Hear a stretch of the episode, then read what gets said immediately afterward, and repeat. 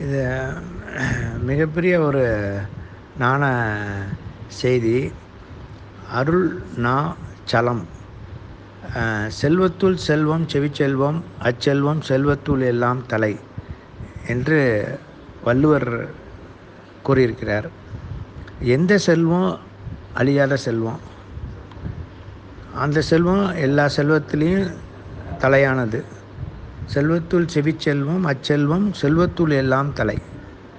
அப்போனா செல்வத்துக்கு எல்லாமே தலையானது எதுனா செவிச்செல்வம்னு வள்ளுவர் சொல்கிறார் வள்ளுவர் சொல்லியிருக்காருன்னா அதை வந்து எதுக்கும் ஈடு இணையற்ற ஒரு ஒரு உண்மையாக தான் இருக்கும். அப்போ ஒரு அறிவால் தான் இன்னொரு அறிவை வளர்க்க முடியும்.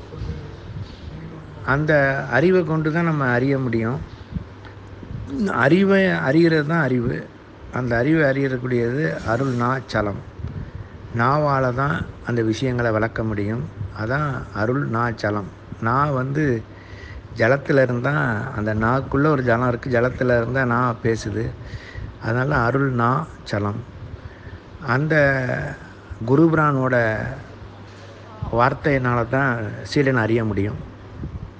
அப்போது அந்த முதல் அருள்னா சலம்ங்கிறது அருள்னா சலம்ங்கிறது செல்வம் செவிச்செல்வம் அடுத்தது வந்து அந்த உள்ளுக்குள்ளே ஒரு சிகரம் இருக்குது அகரம் உகரம் மகரம்னு இருக்குது அதான் ஓங்காரம் அதான் பிரணவம்.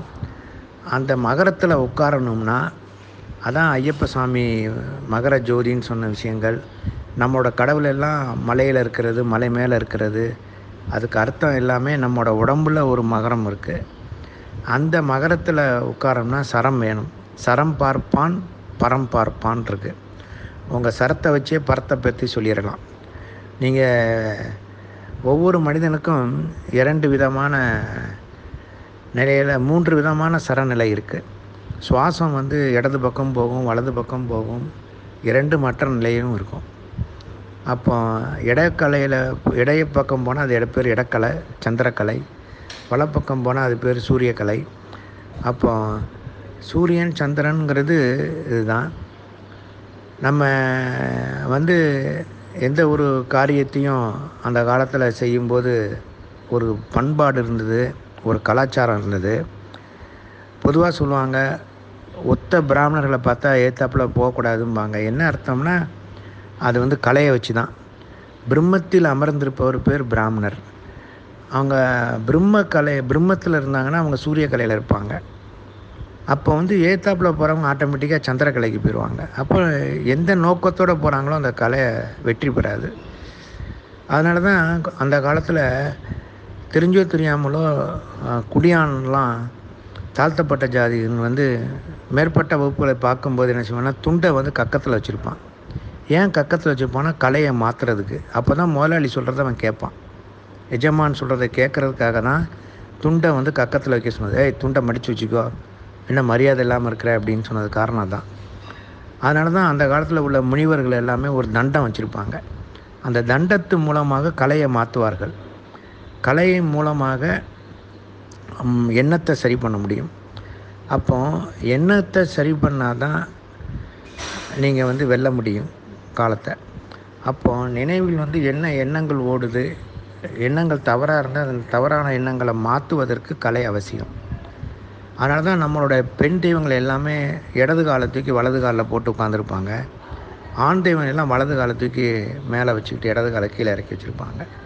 சூரிய கலை சந்திர கலைன்னு இருக்குது நீங்களே உங்களுக்கு இப்போ எந்த சுவாசம் எந்த க கலையில் போகுதுன்னு கண்டுபிடிச்சிங்கன்னா அதை மாற்றுறதுக்கு நீங்கள் இருக்கிற பொசிஷனை ஆப்போசிட்டாக உட்காருங்க. கலை மாறிடும். அதான்.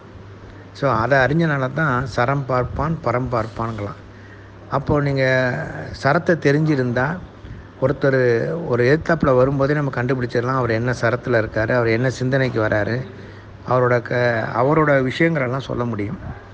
அது சரநூல் இருக்குது அந்த சரநூலை படிச்சுட்டு இருக்கும்போது தெரியும். அதுதான் அருள்னா சரம்.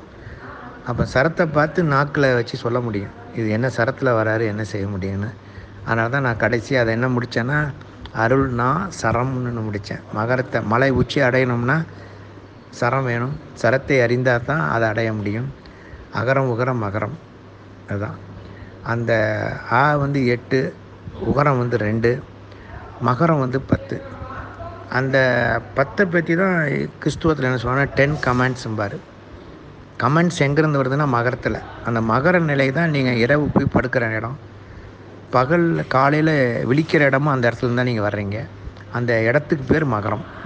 அதான் மகர ஜோதி. அதான் அறிவாகிய ஜோதி. அதான் நினைவு இடம். நினைவு போய் ஒடுங்கிறது அங்கே தான். நினைவு அங்கேருந்து தான் வரவும் செய்யும். உங்கள் நினைவு உங்களுக்கு வந்தால் தான் நீங்கள் யாருன்னு உங்களுக்கே தெரியும் காலையில். இல்லைன்னா இப்போ இரவில் படுத்த மாதிரியே இது படுத்து கிடக்கும். கோமாவுக்கு போயிடும் காலைல விழிக்கிறப்போ தான் அது அங்கேருந்து வரும். நீங்கள் வர்ற இடத்து பேர் தான் போய் படுத்த இடமும் வந்த இடமும் ஒரு இடம். அந்த இடத்து பேர் மகரம். அதான் அதை எதில் பிடிக்கலன்னா சரத்தை வச்சு பிடிக்க முடியும் அந்த இடத்த. அதுதான் அருள்னா சரம் என்று விளக்கப்பட்டிருக்கு.